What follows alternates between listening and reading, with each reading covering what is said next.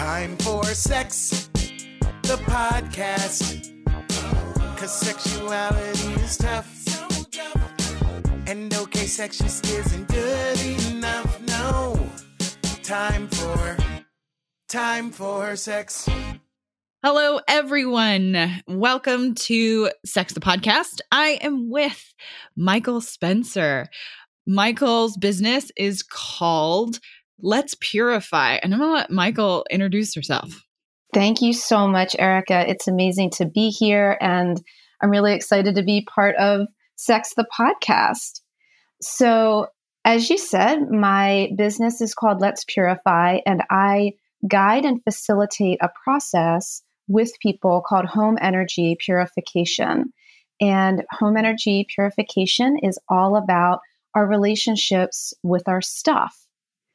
And so I help people to, on some levels, I help people declutter. So it may be sorting through the accumulated belongings in attics, basements, garages, closets, that stuff that is hidden away and avoided a lot of times. And we think, oh, I'll get to that next week. And then next week turns into next year or even next decade. Mm-hmm. So, helping people in terms of sorting through that accumulated stuff and then also addressing the underlying emotional, mental, energetic, and spiritual attachments that we may have to those objects. And so, my background is I have training as a mental health counselor and practiced as a therapist for eight or nine years. And I also have training in Reiki, and I completed a program called Modern Day Priestess, which was a modern day mystery school program where we did a lot of work with energy work and spirituality and mysticism. So I bring a lot of interesting aspects to this home energy purification work. That's wonderful. It's interesting that you're talking about like the decluttering and how does that apply? I mean, we just moved and some of the listeners already know that we just moved across the country. So I feel like I could have used you back in Washington going sure. through the crap before it showed up here and on the other side of the country. yeah, absolutely. And that is, it does tend to be a time when people start looking at it because it's like, oh, I don't want to move this stuff again. Mm-hmm. Yeah. Or I haven't looked in that box for a year or more. Mm-hmm. What do I do with this stuff? Yep. So that's wonderful. I do want to talk about how items hold memory for us. So, some of my early training when I was getting my bachelor's degree, we actually did some research with babies about memory and objects. And so, mm-hmm. getting to show them new objects and watch them watch a new object and, and remember how to do a certain motion. Mm-hmm. So I kind of want you to talk about that. How do our items hold memory? And our listeners, I promise, we'll get to how this relates to sex. yes, absolutely. We are going to come back around to that. Yeah. So our objects, from an energetic standpoint, I believe that they have the energy of the spaces that they're stored in. They have the energy of the experiences that are related to them. So let's say that you've inherited the cookware from your grandmother. That cookware is going to be imbued with whatever type of energy was in your grandmother's home for all those years and the type of energy that she brought to cooking. So maybe it was really nourishing and maybe she was really about feeding people and caring for people in that way. Or maybe this grandma was abusive and withheld love in some way related to food and cooking. So we we can never make assumptions about the particular meaning that an object might have because it's so personal to our own experience and how we have been with a particular object over the time that it's been in our experience and like I'm referring to with something that's been in someone else's home and someone else's possession that we may have inherited it also has energy from all of those experiences. Thinking about it in that way is such an interesting piece of our personal history, right? Mm-hmm. Like the mm-hmm. personal story that we tell ourselves and how our the objects of our lives have either created connection, created wonderful positive memories and feelings within us or maybe not. Exactly. And I think that's where my work can be really meaningful in helping people to achieve a new level of freedom or liberation around their stuff in getting very clear about what they choose to carry with them. Because a lot of times we carry stuff from house to house, from, you know, we put it in one closet and then we move it to another closet, or it sits in a box, or these maybe even things that are out in the living space with us that we maybe haven't brought a clear awareness to the choice to have it in our lives or not. So often we may inherit something, maybe something's given as a gift, and we may have beliefs about that. Well, you shouldn't regift something because that's rude, or you have to hold on to it for a year, mm-hmm. or, you know, whatever yes. these things we make up without really having awareness of the choice to say, you know what, this on a soul level or on a gut level, you know, however people tune in, man, this just doesn't resonate yeah, really... absolutely. Absolutely. I think yeah. that's a wonderful way to think about it. Obviously, our audience can't see us, but I'm like nodding and I'm like, I'm looking around the room while we're talking. I'm like, okay, what in this room have I kept for far too long? But then I have things that I've kept because I love them. I have this tiny little plastic, it is hideous looking plastic domed little swan. So it's like plastic clear domed swan. Mm-hmm and it was given to us by a friend of the family for our wedding. I've never met this person. I it was it came to us for our wedding and I remember thinking this is the most hideous thing I've ever seen. I'm going to get rid of it.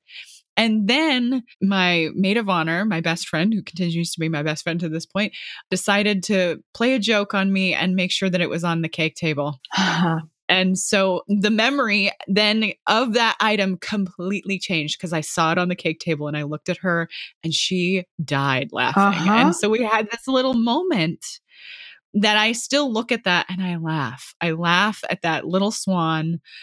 It is awful and ugly and I hate it, uh, but I love it at the same time. Yes. And so there's that multi layered meaning. Mm-hmm. And and it's so funny because if our listeners could hear us they or see us they would see me nodding. And and i'm so riveted by people's stories about their connections to their stuff. And i love hearing how the meaning shifted in an instant for you. And i imagine you can see the smile on your best friend's face right now in your mind's eye as you look at that swan. Yep and when she listens to this episode, she's to call me and me just be like, can't believe you told that story. Uh, oh, I love it. But that I think is an excellent example, like what of what you're talking about. Mm-hmm. The items of our lives hold things for us. They hold memory. Mm-hmm. So tell me a little bit about how this connects to people and their most intimate lives. And, and we can touch on sex, but I mean intimacy maybe even um, we've already touched on abuse a little bit. What have you kind of seen, not maybe with just clients, but maybe globally and some of the things that you've seen across your work? So we're human beings. And so we are dense energy beings. And in order to survive in these physical bodies, we need stuff. We need shelter, we need food, and we need things around us for our comfort and certainly perhaps we have way more than we actually need to survive. So my work is never about judgment about what we should or shouldn't carry with us and what we should or shouldn't have in our lives. It's about getting really clear. And I think that word intimate is really applicable because it is so personal. It's so deeply personal what we choose to surround ourselves with. And when we bring that consciousness to it, we get to be really clear, just like you're saying with that swan, that it brings this joy. It's this really funny memory that, and, and that's an intimate moment that happened at your wedding with your best friend, like what a beautiful experience. And and that's what it's about bringing our awareness to surrounding ourselves with as many things as possible that give us that uplifting feeling that may not be obvious from the outside perspective. Nobody else other than all your listeners now yeah, right? will know, you know, walking into a room, they're going to see that object and not understand the meaning that it holds for you. And so I feel like that relates to a piece of what you're asking. And my background as a therapist was in trauma. And so I'm, you kind of always have that trauma lens in my awareness. And so we can certainly subconsciously or unconsciously be choosing to maintain objects in our surroundings or that are hidden away that do represent traumatic experiences in our lives. And Absolutely. I, I think we don't often bring the attention to it, in part because it's extremely painful to revisit traumatic experiences or even just highly emotionally charged experiences. Absolutely. I've I've definitely not only just worked with clients, but I, I can identify what you're talking about not only personally, but with clients, with friends, with family that they've held on to something that they can't get rid of even though it is this symbol of something that is incredibly painful to them. Mm-hmm. It almost feels like there's resistance inside yourself. It is that that resistance that we work with people all the time, but that resistance even within ourselves of like, I this is unfinished. I don't know what to do with this thing. Yes. And with my work, I help to bring tools to be able to work with it. So while I don't formally practice therapy anymore, there are therapeutic aspects to what I do because while I don't work only with words, we're working with the energy and the experiences that are connected to these objects. And so sometimes just simply moving an object. So let's say there's an object that represents a, a trauma or a really painful or emotionally charged experience that has been in a box tucked away in a closet for four years. I might say, what's one small movement that you could make with this object that could help to bring a shift and to represent the internal willingness to start to shift and change your way of relating with the experience and the object? And so the work is a little bit like sand tray. And I don't know if your listeners are familiar with sand tray work. So you create a world in the sand with various objects and then move the objects, and that helps to move our relationships with previous experiences. And so this is kind of real life where mm. we're moving an object. And so I do a lot of work in the, the spiritual and energetic realm, and my clients are really open to that. So it may just be burning sage around a box where the object is. I think that that's a really interesting way to think about it because one of the things we used to talk about, not only in school, I talk about it with my clients, I actually talk about it with my kids too, that smell is one of those very powerful ways to access memory for us. Mm-hmm. We had a professor who actually taught us to uh, like peel an orange while we were studying. Huh. And then to peel the orange while we were taking the test itself. And you your ability to recall memory if you associate that memory with a smell mm-hmm. is like quite a bit by a high percentage of course i don't know it off the top of my head sure. but that your ability to be able to remember something if you can associate it with a smell so to me doing sage work makes a lot of sense intuitively just because of that powerful connection to smell mm-hmm. we have yeah and you're right it's, it's repairing a traumatic or painful experience with something that represents purifying in a really gentle way and clearing. And it may be that, or it may be placing a crystal in the box, mm. or there may be another object in the home that represents strength or power or love. And so maybe that object wants to go hang out with the object that represents the trauma. And mm. so it is very intuitive it's using that felt sense. So I, I make suggestions with my clients, and it's always about what resonates with them. And often they're like, oh, I don't want to do that. And I do want to do this. And so often my suggestions will elicit that internal idea or that inspiration to go, oh, this is how it would feel best to move forward oftentimes and i'm sure you felt this way also when you were working as a therapist as well that our clients tell us exactly what they need. Indeed. It's not anything we're doing we're not psychic people like it takes some work to try to try to really help a client see oh okay this is something i actually really want and then they finally feel freedom to be able to say those things. Yes. And so i imagine you experience that quite a bit in your work. Mm-hmm. and it is a process. When you've worked with people who've dealt with abuse or trauma have you worked with people with sexual trauma maybe around certain objects? And it's interesting i have not specifically and I felt very inspired to even have this conversation just to help inspire your listeners and you know anyone who may come across this podcast because home energy purification can be related to any objects that that we're holding and that have meaning for us in our homes. And so when I reached out to you it was with this idea of like oh people could use home energy purification to bring awareness to the items, the objects, the belongings that they have in their homes that represent their sexual lives. And this is one of the reasons why I was really excited when we started talking together on the podcast is that oftentimes we create distance between ourselves and our sexual selves because mm-hmm. we think, mm-hmm. oh, okay, that's my sexual identity, my sexual life is something separate, or it's something I'm ashamed of. So I don't really want to think about that or talk about that.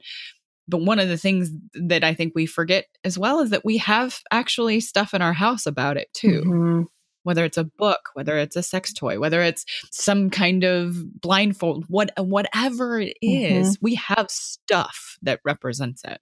Yes. And if we are not aware of the meaning that that stuff has for us, how that stuff brings up an emotion or an energetic response, because, like you're saying, so often our sexual lives are also kind of relegated to a closet or a, a closed off space, and it can become kind of shadowy in there. And so the idea of bringing light to the truth of how I really feel about this sex toy. You know, maybe a person has a sex toy that gets shoved to the back of the drawer. Maybe there's shame about even having it. And they actually want to explore it a little bit more. It's like, what happens if we move that to the front of the drawer? What happens if we get a, a special box that sits out on the dresser. That's like, this is for things that represent my sex life. I think that's a really interesting way to think about it because I also get lots of questions from parents that are like, what if my kid finds this thing? Uh, and it is out of utter terror. Mm-hmm that they will harm their children in some way if they are exposed to any kind of sexuality any kind of sexual material and of course we we guard children from people who might want to hurt them mm-hmm. but when it comes to things that are personal to you if one of your children finds it it's actually an opportunity to start a conversation mm-hmm. maybe not at 3 but maybe at 12 13 mm-hmm. 14 15 right in an age appropriate way with appropriate context. Exactly. Absolutely. And then your child then understands that you do not have shame about having a sexual life. Yeah. And it doesn't mean that a person needs to, you know, leave out all the porn for the kids to find. That's that's not what we're talking about, but we're talking about these objects that hold maybe actually special positive memories for you and a partner. Absolutely. And I think that's the first step then especially if a person has children in the home and they're concerned about what the children might think about finding a particular object or stumbling upon it somehow it seems like it's really important then for us to all be aware of what is my relationship with this particular object? Am I carrying shame about it? Do I feel like I shouldn't have it? Is it taboo for me to get these things? Right. And so to bring that stuff out into the light, literally, you know, so maybe you're sitting on your bed with in a private space so that you can really be aware of what comes up whenever I look at this piece of lingerie that was given to me by a past lover. Huh, what is that like? And has the energy from that past relationship been cleared from that item? Is it something that a person wants to continue to have in their dresser? Do they even wear it? You know, like right. and then even to the, you know, the very practical, because my work tends to touch on all of these different facets, including the practical. So are we carrying around, you know, since we're talking about lingerie, for instance, pieces that don't fit or that aren't yes. flattering or that we just don't like? I'm nodding and, and oh. agreeing. and I can't tell you how many pairs of clothing that I have kept over the years. Oh, yes, I'm going to wear that someday. And I don't. Right. And so when we do that with anything, with this, oh, someday, and four years go by and 10 years go by, and we're still holding on to it, we are allowing part of our energy to be hooked in to the past or to the future. So a lot of this work is about being present and real and authentic with ourselves about what we're holding on to and why. I think that's a one uh, I think that's a wonderful way to think about it. Like I and when I talk to my clients about depression and anxiety in particular that's what when you were talking about this i was thinking about that that anxiety tends to be a disorder of the future mm-hmm. right you're mm-hmm. constantly worried about what's going to happen and depression tends to be an issue of dwelling in the past mm-hmm. so i think that the idea that you can try to be present in the current moment right now with whatever the item is is a really really wonderful way to think about it yeah i do wonder if you've ever done work or if you've encountered people that have wanted for an item to be cleared maybe there was infidelity with the item or like i'm thinking of old wedding rings i'm thinking mm-hmm. of old jewelry or even other things like that lingerie you've already brought up have you mm-hmm. ever helped someone work through any of that yeah and i think the key for things like that is so individual and personal and I think that those items provide such a beautiful avenue for exploring a person's own internal clearing about their beliefs about, for instance, if it is infidelity. And we can always invite in ceremony and ritual as ways of being with these objects. And so we're clearing the energy of the objects and we're also clearing our relationship with them. And sometimes through doing an experience like that, sometimes people will realize wow, something has really shifted and there's a new level of forgiveness of other or forgiveness of self, then the object itself feels less charged. And sometimes being with it, there can be a real honesty, and a person can say, you know what, I, I don't want this in my experience anymore. I'm going to have this wedding ring melted down and turned into a different piece of jewelry, or I'm going to pawn it or sell mm-hmm. it because that feels like the best way to bring about that alchemical shift by by changing the maybe the actual structure of an object. Sometimes people like to burn things. Obviously anytime we're burning things we want to do it in a safe way so we're not setting anything else on fire unintentionally.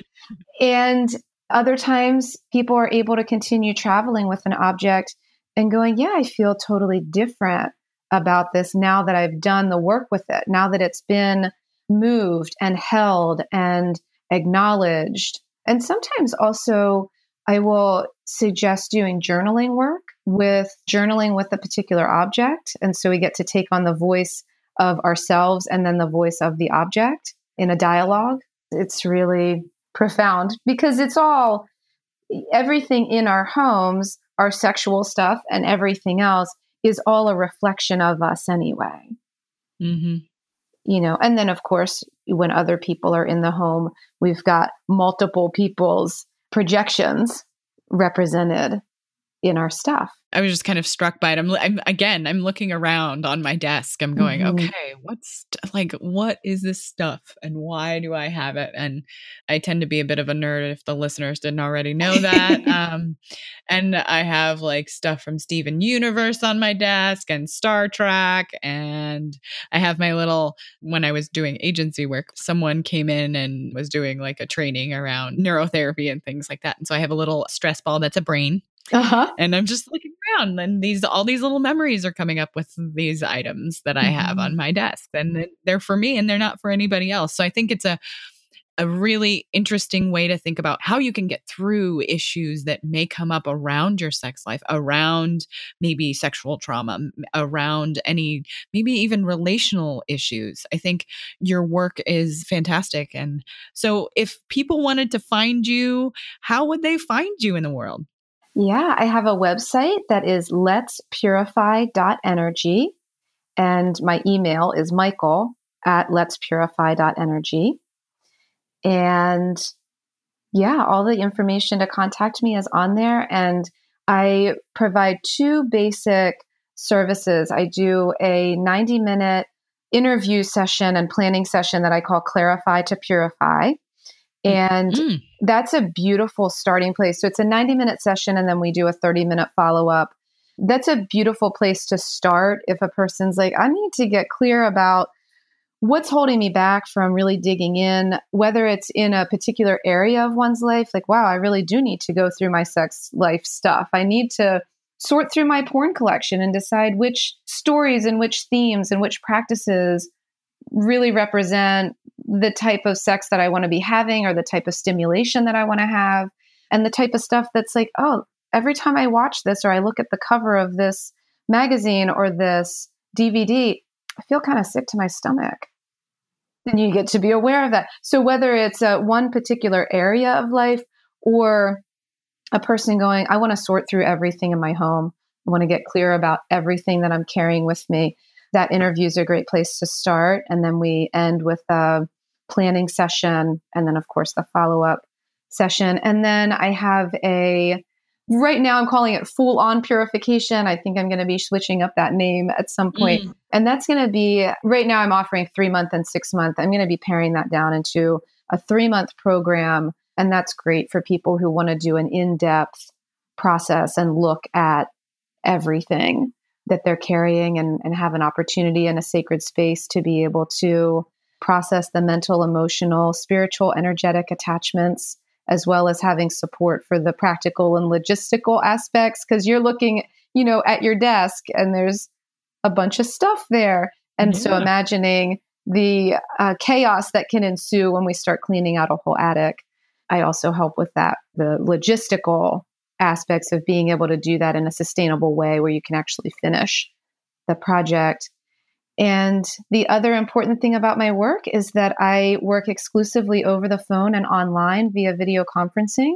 So I'm oh, available oh, to people all over the world, which is really amazing to be able to offer these services in such a broad way. And it's helpful for me as a highly sensitive person as many of us are, to not be in all of these environments. So it's helpful on a bunch of different angles there. That's really, really cool. So you are also a podcaster. I am, yes. And my podcast, I am currently in the process of relaunching it. So when it reemerges, it is called the Let's Purify podcast. And it will be available on iTunes and all the places that you can find podcasts. That's awesome. Yeah, thank and you. I will make sure all of this is in the show notes for our listeners so they can find you in the world. Wonderful. Is there anything else? I just I want to speak to often whenever we have things that are hidden away, whether it's the stuff in our attics and basements or our sex stuff, that of course there can be some shame associated with that. And I would just love to invite the listeners to purify away any of that shame through bringing the stuff out into the light and looking at it and and being real and authentic about the thoughts and beliefs that are associated with that stuff. Awesome. Thank you, Michael. I really appreciate you coming on the show today. Thank you all so much. Thanks for sticking around to the end. We will see you next week. Thanks for listening, folks. Please rate and review on iTunes. It helps this podcast get found. If you leave a five star review, let me know about it on any social media, and I'll shout you out on the podcast. You can find my website at ericamiley.com. You can find me on Facebook, the Gram, and Twitter. See y'all next time.